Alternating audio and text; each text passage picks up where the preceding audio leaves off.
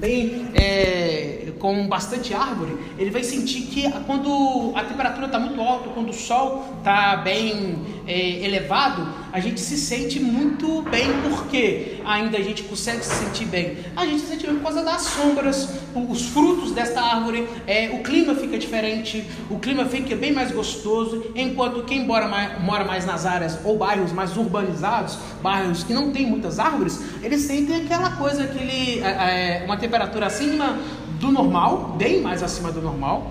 As, as chuvas são bem mais ácidas, a gente sabe disso. Então a gente, qual é o benefício de uma árvore bem cuidada? Pô, cara, temperatura, sombra, fruto. Cara, a árvore ela é sim algo de muito bom para todo, é necessário para toda a natureza. Então a gente tem que entender o seguinte: uma árvore bem cuidada, ela gera bons frutos e não somente gera bons frutos para quem está ao redor, gera bons frutos para toda todo o ecossistema, todo o mundo.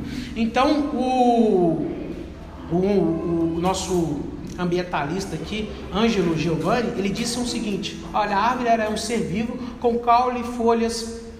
Caule e folhas, utiliza a energia do sol para produzir seu alimento. Observe isso, ela utiliza a energia do sol para produzir seu próprio alimento. Ela traz benefício, ela traz benefício para o meio ambiente, o oxigênio é, para a população, né? toda a população, todos os seres viventes. Ela é abrigo de aves, ajuda a controlar a população de insetos, protege o solo contra a erosão. Por isso, lugares como beiras de praia e encostas, onde o solo é mais fino e vulnerável, a presença de árvores com raízes ajuda a fixar a terra, fecha aspas. Assim diz o biólogo, né, Ângelo. E esse biólogo, para quem não sabe, ele faz parte da Secretaria do Meio Ambiente.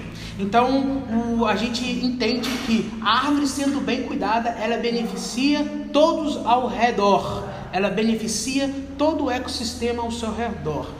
Qual é o benefício de um rio bem cuidado? Um rio bem cuidado ele é essencial para manter a vida do ecossistema do planeta, até mesmo para a interação né, dos seres vivos. Então, por quê? Porque lá nele consiste a água. E a água ela é essencial para a vida humana. Então, por que devemos cuidar dos rios? Porque o rio ele vai gerar frutos para um bem-estar a todos ao seu redor. Então, então entendemos que tudo que é bem cuidado, tudo que é é, bem tratado, que tem uma atenção, que você medita sobre aquilo, que você está prestando atenção, está administrando, você sabe que vai gerar bons frutos, não só para que para com o próximo ao seu redor, mas para com toda uma sociedade, todo um sistema, ok? E o que, que a gente quer? A gente quer o reino de Deus na terra, através das nossas vidas. Então a gente tem sim que cuidar dos nossos rios, a gente tem sim que cuidar das nossas árvores, né? E temos que cuidar de tudo aquilo que o Senhor nos otorgou, principalmente das nossas vidas. Tem um homem de Deus que vocês devem conhecer, alguns amigos meus aí é bem fã. É, ele fala o seguinte, abre aspas, os rios não bebem sua própria água, as árvores não comem os seus próprios frutos, o sol não brilha para si mesmo, e o computador não ajuda.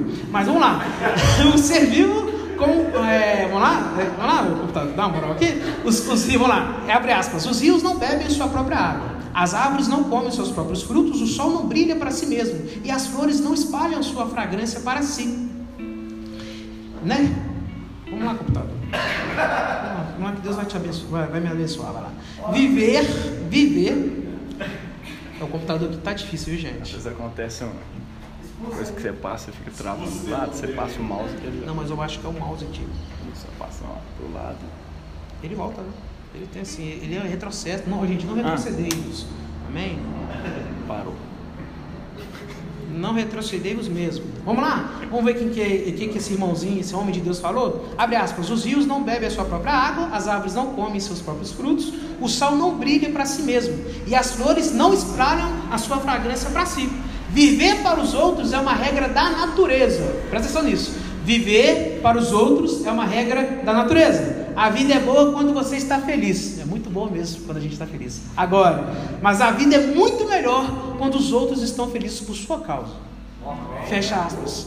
O nome desse, de, o nome desse irmãozinho foi o. Peraí, que agora eu vou caprichar no espanhol. O nome desse irmãozinho foi o Jorge Mário Bergoglio. Quem conhece? Alguém conhece? Ele é o nosso de acordo com os irmãos é, católicos apostólicos romanos, abemos Papa, é o Papa Francisco. É, ele disse isso, repetindo, abre aspas, os rios não bebem sua própria água, as árvores não, não comem seus próprios frutos, o sol não brilha para si mesmos, e as árvores não espalham sua fragrância para si. Viver para os outros é uma regra da natureza. A vida é boa quando você está feliz, mas a vida é muito melhor quando os outros estão felizes por sua causa. E qual que é a causa que a gente vive? A gente vive pelo reino de Deus. A gente não vive pelos pela, por política, por ideologia humana. A gente não vive por vãs filosofias humanas. Vivemos pelo reino de Deus. E se a gente vive pelo reino de Deus e somos imagem e semelhança de Cristo na terra, somos o reino de Deus na terra pela morte e ressurreição de Cristo, sabemos que o Senhor, ele é o Pai e é o Senhor de todas as coisas. Ele deixa isso bem claro. As nossas vidas, Deus, Ele cuida das nossas vidas nos pequenos detalhes. Se você lá em, agora em Mateus capítulo 10, versículo 30, versículo 29, versículo 29 fala o seguinte: tem uns pardais.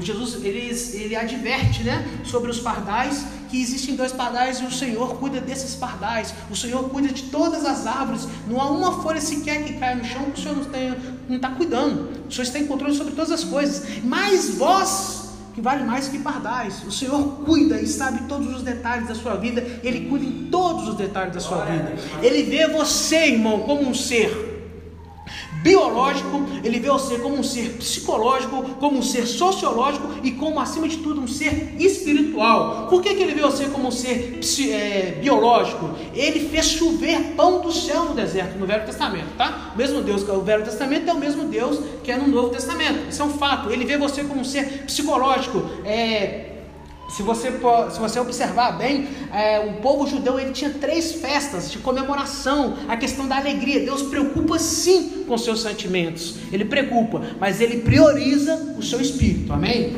Ele preocupa sim. Uma coisa é você priorizar, uma coisa é você não se preocupar. Deus sim se preocupa, por isso que tinha três festas para que fossem é, apontadas para o Cordeiro. Três festas, três festas no povo judeu. E no Novo Testamento, o próprio apóstolo Pedro disse, deixou bem claro: lançai sobre ele toda a vossa ansiedade, porque ele tem cuidado de vós psicológico, ele te vê você como um ser psicológico, ele te vê você como um ser sociológico. As 12 tribos de Israel, em Números 1 a 16, ele separou as 12 tribos de Israel, ele deu terra a essas tribos de Israel, Josué capítulo 14, do 1 ao 15. Então ele vê você como um ser sociológico e acima de tudo, espiritual. O Senhor, ele é adiante de nós, o Senhor cuida de nós, como foi em Êxodo capítulo 13, versículo 21 ao 22. Os versículos dados por Cristo.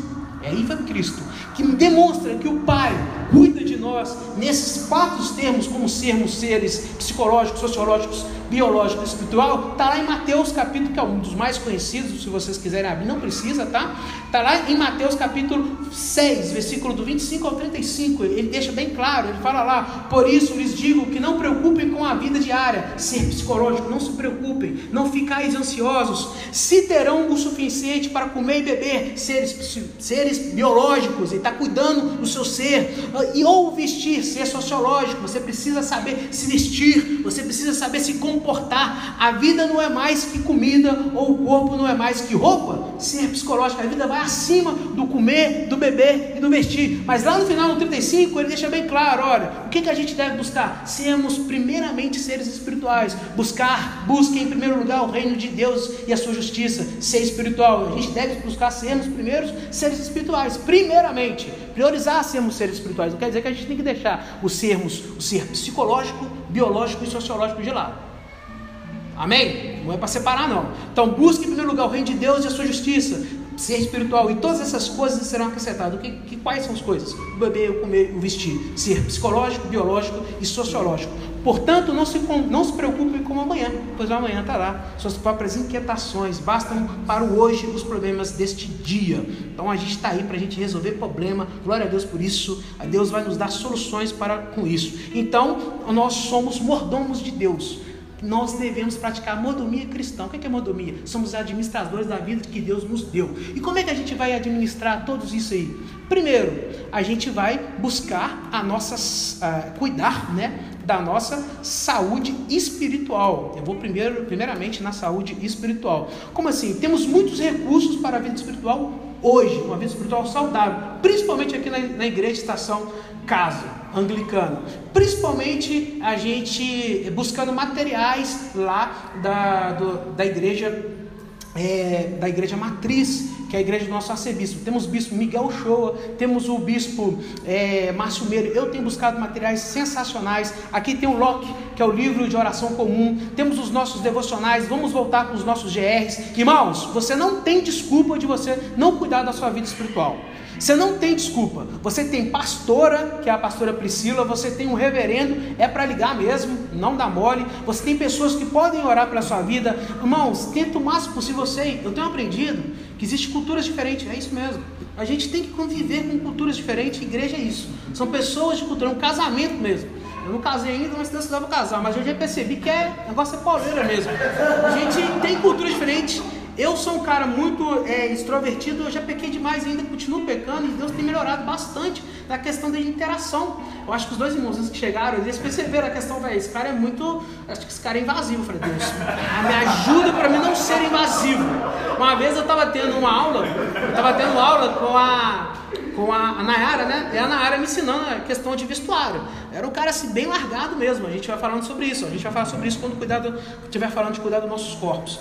E tipo assim, cara, a nossa vida espiritual, ela, ela abrange essas coisas também, muito. Então você tem que ir pessoas para te orientar. Uma vez eu fiz um comentário na área de pedagoga e eu fui direto lá na internet.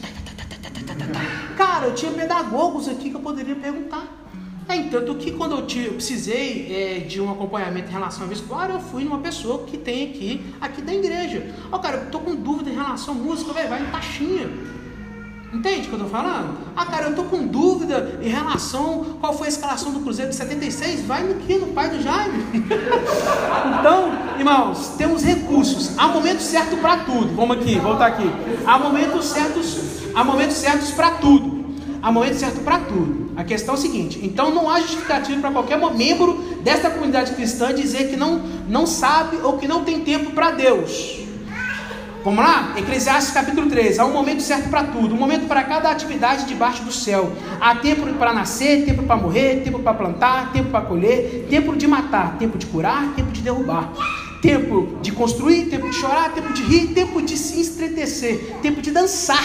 Dançar é de Deus, viu gente? Tempo de espalhar pedras, tempo de ajuntá-las, tempo de abraçar, tempo de se afastar, tempo de procurar e tempo de deixar de buscar, tempo de guardar e tempo de jogar fora. Gente, nós depois vou chamar a galera para jogar muita coisa fora lá em casa. Tempo de rasgar, tempo de recomendar, tempo de calar, ficar calado, é de Deus. Tempo de falar, aí é muito mais de Deus ainda. Tempo de amar, tempo de odiar, tempo de guerra e tempo de paz. O que as pessoas ganham com tanto trabalho árduo? Viu o fardo de Deus pós sobre toda a humanidade. Isso aqui já é a conclusão. Eu coloquei aqui a conclusão que o, o, pregador, Salomão, deixa claro: olha, eu vi o fardo que Deus pôs sobre toda a humanidade, e no entanto, Deus fez tudo apropriado para o seu devido tempo. Ele colocou um senso de eternidade no coração do, do homem, mas mesmo assim ninguém é capaz de entender a obra de Deus, no, do começo ao fim. Amém? Nós não somos capazes de entender a obra de Deus. Peraí, se eu não sou capaz de entender a obra de Deus e há tempo para tudo debaixo dos céus, cara, então o que, que eu tenho que fazer? Concluímos que a melhor coisa a fazer, igualzinho o pregador fala, é o seguinte: é ser feliz desfrutar da vida de um modo com juízo. Cada um deve comer e beber e desfrutar os frutos do seu trabalho, tá, gente? Pois são presentes de Deus. E sei que tudo que Deus faz é definitivo. Não se pode acrescentar ou tirar nada. O propósito de Deus para as pessoas é o temam. Está o finalzinho lá do versículo 12 de Eclesiastes. Temam a Deus é o último versículo de Eclesiastes e o último versículo de Eclesiastes 3. O último versículo do capítulo de Eclesiastes é o que? Tem um a Deus. Aqui. Você está separando tempo para Deus para você temer? Essa é a pergunta. Você está separando tempo? O tempo é a, é, é a dimensão mais valiosa que qualquer ser humano tem. É o valor do tempo. É, tanto que existe um, um poema, eu achei muito bonito, até, aquele, até famoso é, da internet, né? Que aquele ator da Globo, ex-ator da Globo, ele descreveu, aquele poema é sensacional. O, te, o valor do tempo. Para entender, o, para entender o valor de um ano, pergunte o estudante que não passou nos exames finais. Para entender o valor de um mês, pergunte à mãe que teve filho prematuro. Para entender o valor de uma semana, pergunte ao editor de uma revista. Para entender o valor de uma hora, pergunte aos apaixonados que estão esperando o momento de, do encontro. Isso é verdade mesmo. Para entender o valor do minuto, pergunte à pessoa que perdeu o avião, o trem ou o ônibus. Para entender o valor de um segundo, pergunte a uma pessoa que sobreviveu a um acidente. Para entender o valor de um milissegundo, pergunte a uma pessoa que ganhou medalha de prata nas Olimpíadas. O tempo não espera por ninguém. Valorize cada momento de sua vida. O tempo não espera por ninguém. Você está entregando o seu tempo para Deus? O que você o que você está fazendo com o tempo que o Senhor da eternidade te ortogou? Você tem tido tempo com Deus, para com Deus? É uma pergunta para que vocês reflitam hoje e essa semana. Você tem se retirado, ficado a sós com Deus? Você tem? Após refletir muito sobre a vida, Salomão chega a essa conclusão, cara, que o que importa é conhecer a Deus e obedecer e temer a Deus. Você tem colocado o seu tempo aos pés do Senhor? Você tem colocado esse tempo que na verdade não é seu, que a qualquer momento Deus pode te recolher, você tem colocado aos pés do Senhor? Então, é, que vocês possam refletir que a única coisa que nos importa é conhecer e prosseguirmos o conhecer o Senhor, porque Ele virá como chuva serode sobre toda a terra seca. Oséias capítulo 6, versículo 3. Sejam frequentes nas celebrações, irmãos. Venham na igreja, sejam frequentes nas ações da comunidade cristã que você congrega. Não sei onde você congrega, se você está aqui, seja frequente, tenha um tempo diário com Deus, seja submisso e obediência ao seu reverendo e à sua pastora e aos seus líderes. Ame ao Senhor entregando o seu tempo. Isso é você priorizar a sua vida espiritual, ok? A palavra de Deus fala lá em 1 Coríntios capítulo 10, versículo 12, se eu não estou enganado, de que você que está de pé, vigie para que não caia. Cuide da sua vida espiritual. Aleluia. Então, agora vamos cuidar dos nossos relacionamentos. Número 2, cuidar dos nossos relacionamentos.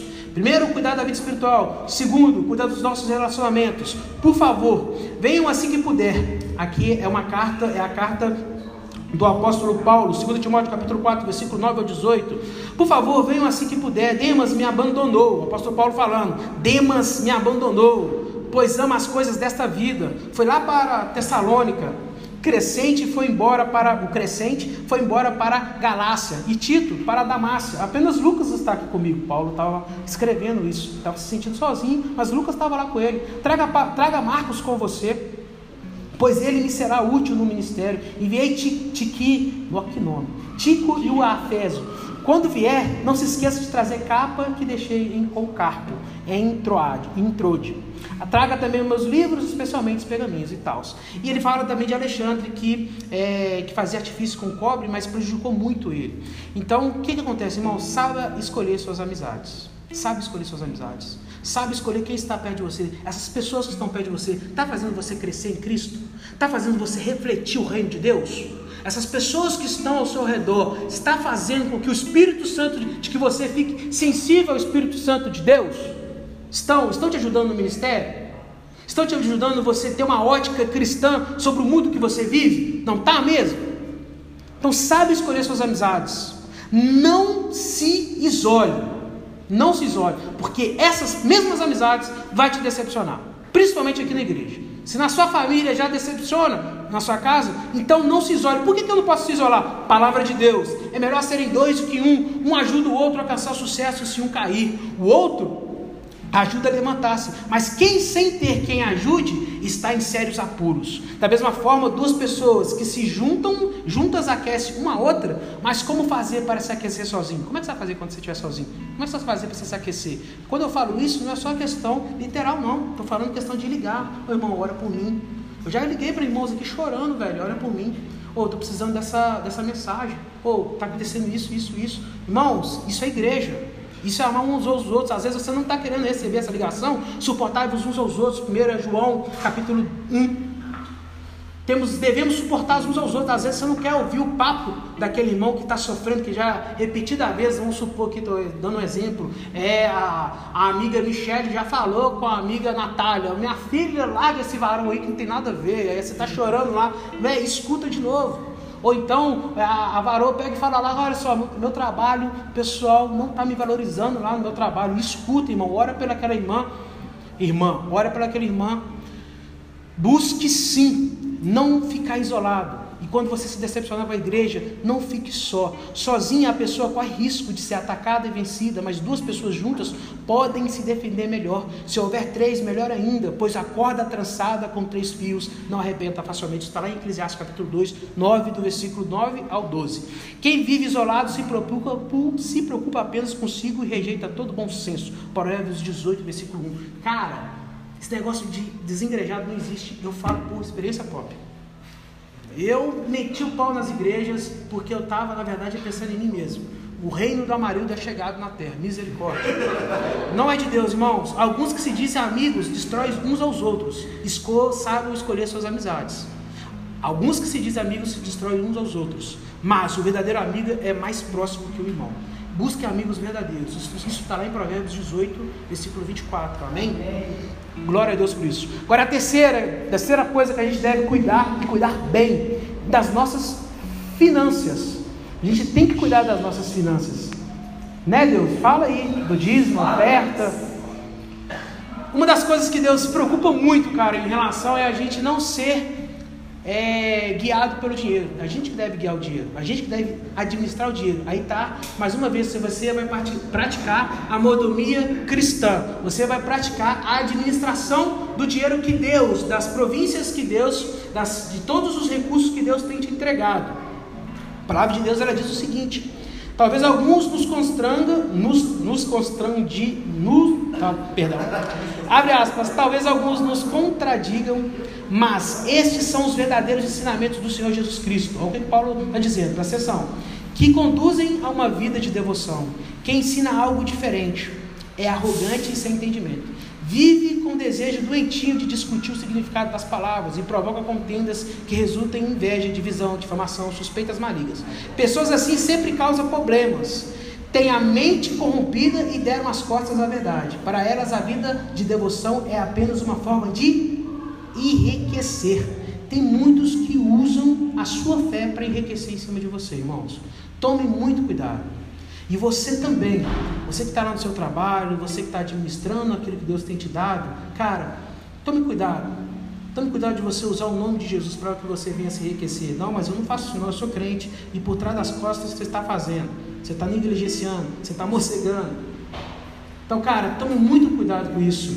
É, você está com a mente corrompida. No entanto, o apóstolo Paulo continua, no entanto, a devoção acompanhada de contentamento, irmãos, contentamento é uma das disciplinas cristãs muito valiosa, disciplina espiritual muito valiosa. Aquilo que você ganha hoje, 1.200, 2.000, 3.000, 4.000, independente, irmãos, dê valor àquilo que você tem hoje, que você está tendo hoje, que Deus está te é, é retribuindo, está te entregando por graça. Você é mordomo, você tem que administrar bem. E um coração contento, grato pelo aquilo que Deus tem dado, cara, Deus, seja, isso é ser fiel um pouco. E Deus ele vai te colocar no mundo, no muito, não no mundo, no muito. Amém? No entanto, a devoção acompanhada de contentamento é em si mesmo grandeza de riqueza, é grande riqueza. Afinal, não trouxemos nada conosco. Olha só para você ver a conclusão que o apóstolo Paulo chega. Afinal, não trouxemos nada conosco. Teve alguém que falou isso no Velho Testamento, se não me engano, foi Jó. Afinal, não trouxemos nada conosco quando viemos a isso, ao mundo. E nada levaremos quando o deixaremos. O apóstolo Paulo falando. Portanto, se temos alimento e roupa, estejamos contentes. Isso é difícil, velho. Vai falar isso para um liberal aí, é, para um liberal econômico para você ver, ele mata você, irmão. Portanto, se temos alimento e roupa, estejamos contentes. Mas, ó, é só para você ver, se temos alimentos e roupas, estejamos contentes. A irmãozinho socialista dá tão glória a Deus. Mas aqueles que desejam enriquecer, vamos lá. Mas aqueles que desejam enriquecer caem em tentações. Olha só para você ver. Mas aqueles que desejam enriquecer caem em tentações e armadilhas. E muitos, desejos, e muitos desejos tolos e nocivos, que os levam à ruína e destruição. Pois o amor ao dinheiro é a raiz de todo mal. Peraí. Então, o problema aqui não é você querer enriquecer, não. O problema aqui é a raiz do seu coração. Se você colocar o amor ao dinheiro, o Deus como ídolo da sua vida, o que, que vai acontecer? As tentações, as armadilhas, os desejos todos nocivos que você já tem no seu coração, o Espírito Santo de Deus está trabalhando e continue trabalhando até hoje para você ter um novo coração em Cristo, é, esses desejos vão falar, vamos retroceder, vamos voltar ao velho Amarildo. Você vai ficar arrogante, você vai querer fazer muita besteira, entendeu? Então, é, muito cuidado, muito cuidado mesmo. A questão não é você, você pode querer ganhar dinheiro, irmãos, que é isso, você pode querer ganhar dinheiro. Ele só não pode se tornar um Deus na sua vida. E aqui o Paulo, Paulo deixa bem claro aqui que a tendência de se tornar um Deus na sua vida é muito grande. É 90% ali. Eu não vou falar 99 não, em um vagabundo não, porque é, Deus cuida daqueles que são seus. Mas é que você possa amar o Senhor acima do dinheiro, ok? Não é ruim ter dinheiro. E alguns, portanto, desejaram desejarem dinheiro, desviaram-se da fé e afligiram-se a si mesmo com muitos sofrimentos. Você, porém, que é homem de Deus, fuja dessas coisas, mas busca a justiça, a devoção e também a fé, o amor, a perseverança e a mansidão. É bonito escutar isso, mas na prática, só o Espírito Santo de Deus para nos gerar esse fruto no nosso coração. Amém? Isso está lá em 1 Timóteo capítulo 6, versículo 3 aos 11. Então, o que a gente entende nessa. É, entende como devemos administrar o nosso dinheiro. Necessitamos da disciplina espiritual do contentamento. Você tem que se alegrar com Cristo, primeiramente pela salvação da sua alma. Assim você vai saber cuidar do seu dinheiro. Você vai saber, é, você vai entender a importância do dízimo, da oferta. Você vai entender quando você tiver muito, Deus estiver te abençoando, que você, Deus te deu como um bordão para você abençoar quem não tem, para você suprir quem não tem. Misericórdia, 27. Então, Jesus disse isso aqui. Então, Jesus disse: então Jesus, olhando em redor, disse aos seus discípulos: Dificilmente entrarão no reino de Deus. Deus, os que têm riquezas.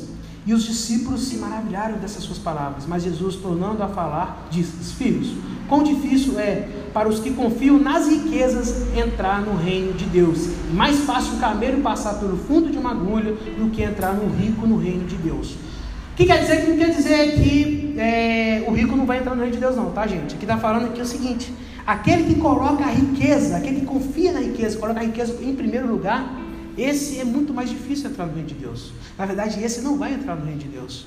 Se você acha que essa igreja vai se sustentar só porque ela tem membros com uma qualidade.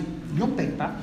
só porque ela tem membros com um. É, como eu posso dizer? Um poder aquisitivo muito grande. Ah, teve uma das sete igrejas, ou o reverendo ou o pai dele pode me lembrar qual que era que era muito rica e. Laodiceia, isso aí, escola dominical, glória a Deus. Isso aí. Laodiceia, cara, Deus chamou a atenção de Laodiceia, da igreja de Laodiceia. Ela se achava muito rica. E Deus falou: Olha, vocês são pobres, cegos e nus.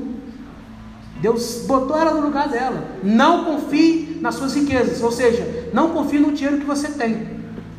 Você tem que confiar em Deus para que você possa administrar bem eles, ok? Não é pecado ser rico, não é pecado ser empreendedor, não é pecado buscar você ter dinheiro, ok? É pecado você colocar o dinheiro como o Deus da sua vida, colocar o amor no dinheiro. Se você vê quem está necessitado, pelo amor de Deus, irmãos, ajude.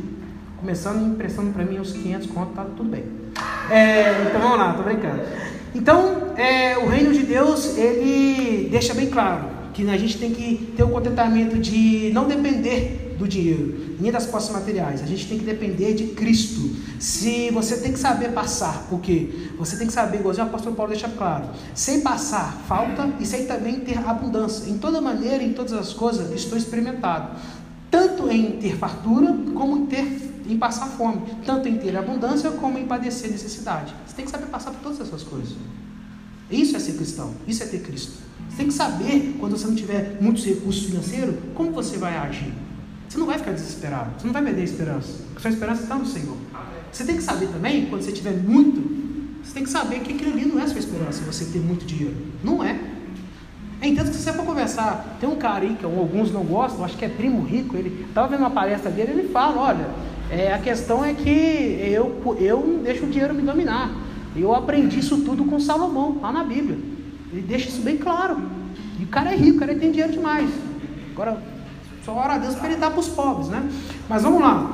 E posso todas as coisas, aí que vem esse versículo, posso todas as coisas naquele que me fortalece, Filipenses 4, do versículo 12 ao 13. Porque onde estiver o seu tesouro, ali estará também o seu coração. Se você colocar o, o, seu, o tesouro do seu coração for dinheiro, irmãos, só vai vir miséria para sua vida. Amém? Só vai vir miséria.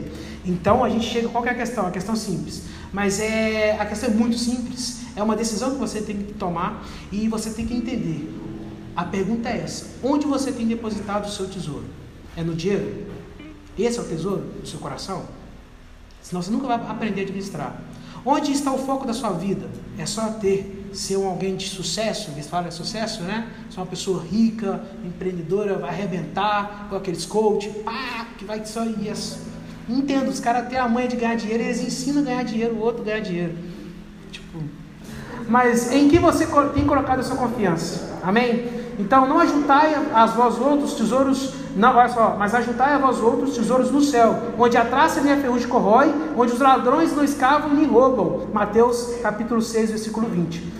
Então, a questão aqui é o seguinte: a gente tem que ensinar, você aí que tem um irmão rico, ou que você que quer ser rico e vai ser rico, é, ensine aos ricos deste mundo, com as suas atitudes, tá, irmão? Não é para você ficar jogando na cara deles, não. Ensine aos ricos deste mundo que não se orgulhe e confie em seu próprio dinheiro.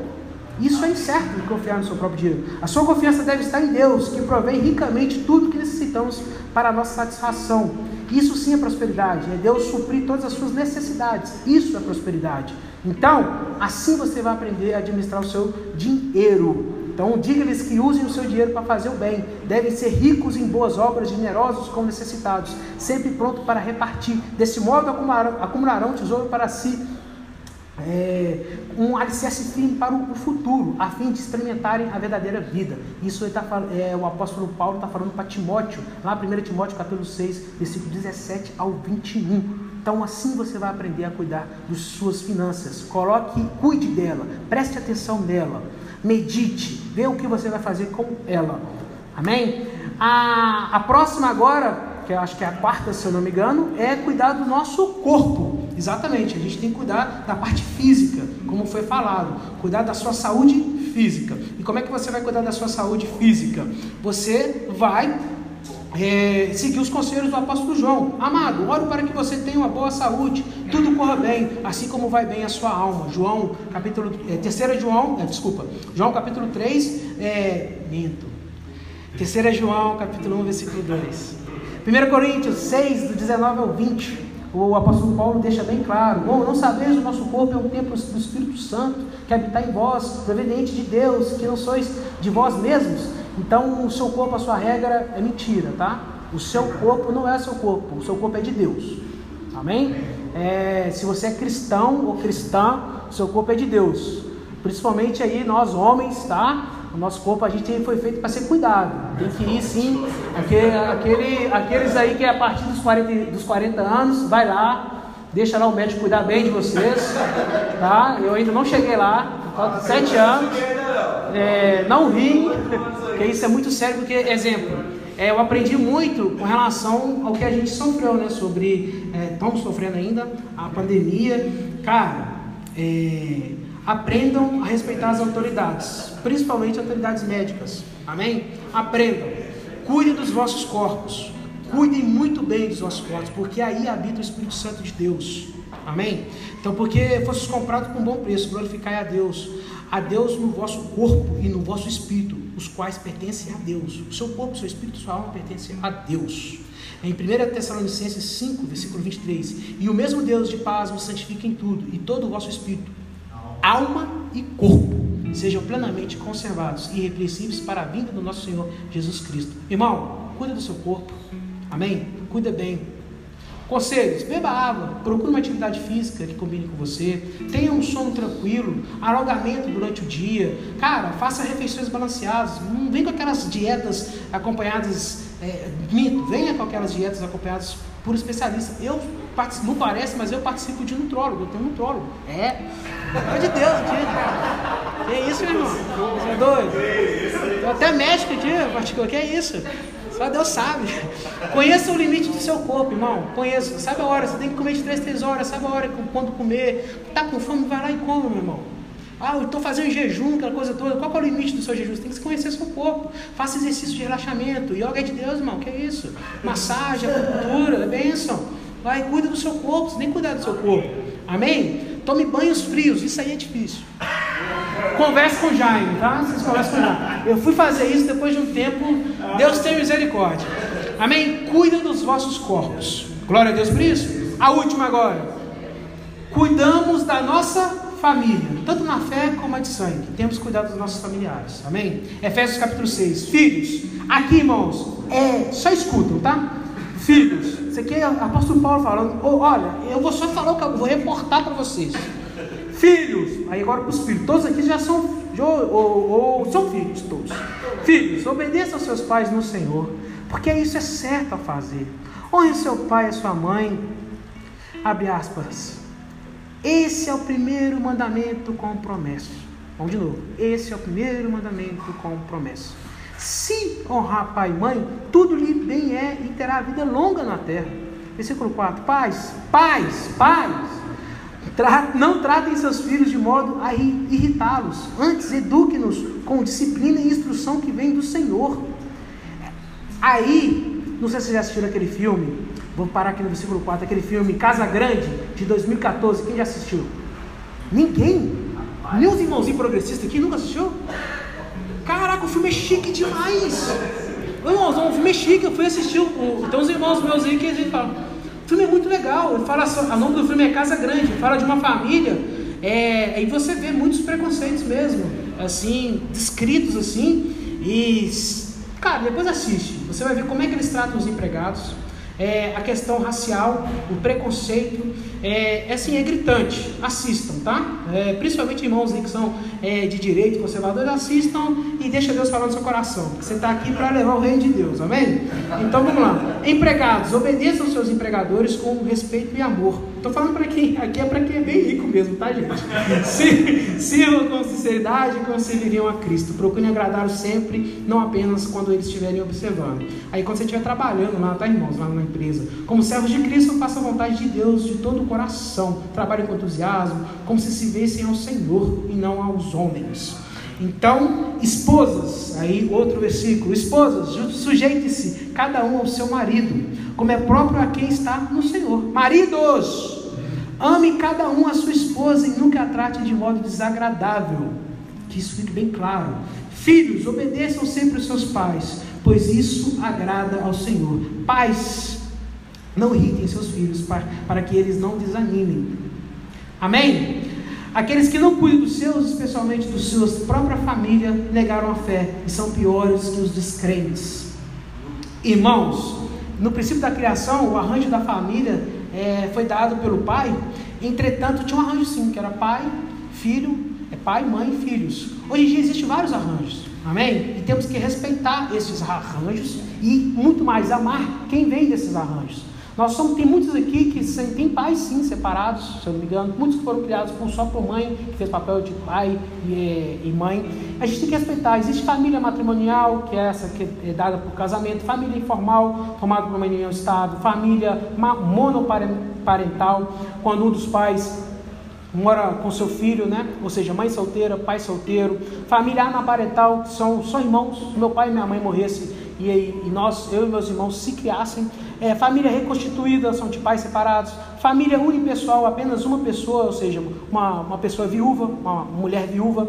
Família paralela, ou seja, são indivíduos que infelizmente têm duas famílias, misericórdia, aí é direto para os homens. Então, tem família eudonista. Existem vários tipos de arranjos para famílias contemporâneas. Existem vários tipos de arranjos para famílias contemporâneas. Isso é inegável, tá? A gente, como cristão, não pode, não podemos negar isso. Devemos, como igreja, amar essas pessoas. Ah, eu sou filho de dois pais. Ah, eu sou filho de duas mães. Irmão, se você está aqui hoje, você tem que amar os seus pais e suas mães. Amém? Como Cristo te amaria, como te amou. Amém? Então você tem que amar, respeitar, honrar. Ok? Então, é, ponto, a família é um projeto de Deus. A família é uma ordem, é a ordem da criação. É uma ordem da criação. A família existe para a glória de Deus. A família é o seu maior patrimônio. Na, a nossa casa deve ser o nosso lar, cara. O melhor lugar onde você deve estar é a sua família, na sua casa. Amém? Como é o ambiente na sua casa? Fica a pergunta. Como é o conforto da sua casa? Isso é importante, tá, gente? Como é? Seus filhos anseiam para que você volte para casa? Sua mulher e o seu marido, né? A esposa e o marido, sente sua falta? Isso é uma pergunta para vocês casados. Nós solteiros sabemos que a gente tem que cuidar bem da nossa casa. Você sente saudade de casa? Sua casa é um lugar bênção, é um lugar de bênção ou de maldição? Pergunta para vocês. De alegria ou tristeza? Amém? E aí? É a pergunta que vocês vão ter que refletir. A conclusão que eu tiro dessa pregação, irmãos, é o seguinte: que a nossa vida é para a glória de Deus. Somos cartas de Deus para a humanidade. Unidos em Cristo, somos o amor de Deus encarnado. A fé, esperança e o amor materializado para sermos luzes deste mundo. Existe fé, esperança e amor. A maior delas é o amor. Se você realmente quer ser igreja, quer ser corpo de Cristo, se for para materializar isso, sermos luz do mundo, precisamos cuidar da nossa vida espiritual, da nossa vida física. Somos seres físicos. Da nossa família, dos nossos relacionamentos, das nossas finanças. É necessário isso. Para a glória de Deus Pai Todo-Poderoso, para que o reino de Deus esteja aqui na terra através da igreja, do corpo de Cristo. E o apóstolo Paulo deixa isso bem claro que devemos nos render a Cristo como seres humanos, que vivem na sua época de acordo com a mensagem do Pai para este tempo. Isso é atualizar a Bíblia. Você vive numa cultura deste tempo. Você tem que ser um cristão para este tempo. E o que, que o apóstolo Paulo diz? Ele fala lá em 2 Coríntios 3, capítulo 3, versículo 3. Sem dúvida, vocês são uma carta de Cristo que mostra os resultados de vosso trabalho em, em, em seu meio escrita não com pena de tinta, mas com o Espírito do Deus vivo, e gravada em tábuas de, não, e não gravada em tábuas de pedras, mas em corações humanos. Que você seja a carta de Deus para o pessoal deste tempo, amém? Respeite a cultura, respeite sim o tempo que você vive, respeite sim as atitudes, ainda que sejam pecaminosas ou não, respeite, ame o ser humano. Amém? Porque você é carta de Deus para este mundo, para este novo tempo.